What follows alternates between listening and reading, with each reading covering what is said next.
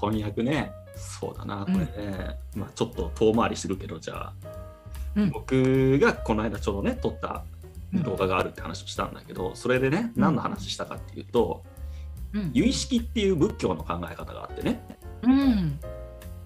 まあ、有名有名だけどすごく難しいっていうのが有名なんだけど、うん。その中の一つの考え方に、まあ、僕らには8つの感覚があるみたいな考え方があるのね。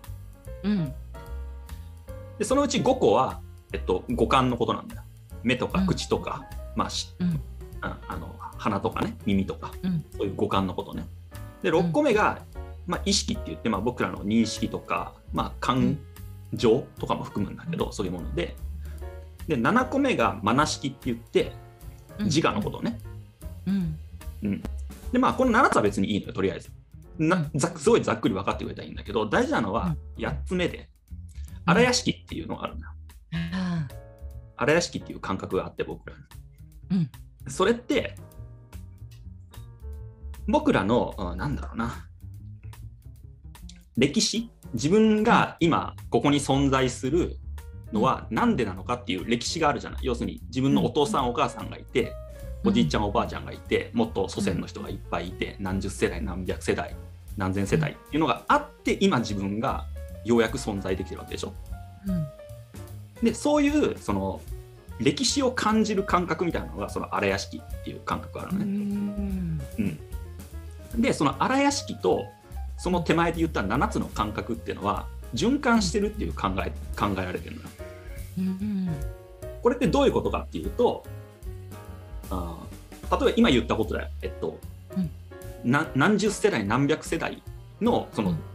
なんていうのかなつつなぎがあって今の自分がようやく存在してるっていうのが仮に実感できたとするじゃない？うん。頭でわかるんじゃないよ。実感できたとしたら、うん。今自分がここに存在してるってこと自体が奇跡なんだよね。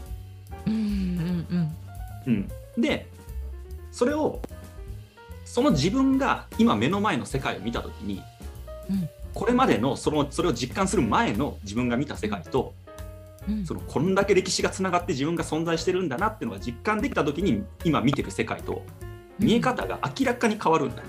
うんうんうん、それをセザンヌは言ってん だよ。そういう実感がある時の世界の見え方と、そういうのがない、そういう時間を経てない、ただ瞬間瞬間だけを聞い取った時の世界の見え方って違うよねと。うん。っていうことなんだよ。なるほどね僕の説明で言うとね。まあ他にもいろんな説明の仕方あると思うけど。まあこの哲学的なこの見地から、うん。まあ、セザンヌっていうものがどう人がどういうことを考えて何をしたかったかっていうのはこう言葉からねまずねうん。こう迫っていけるいくとこういう話ができるわけうん。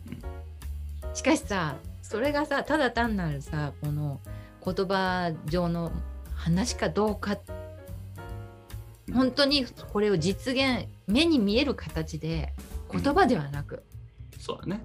やったってことがね。絵画にすることがうん本当にできたのだろうかっていうことをこれから見ていきたいと思うよ。なるほど。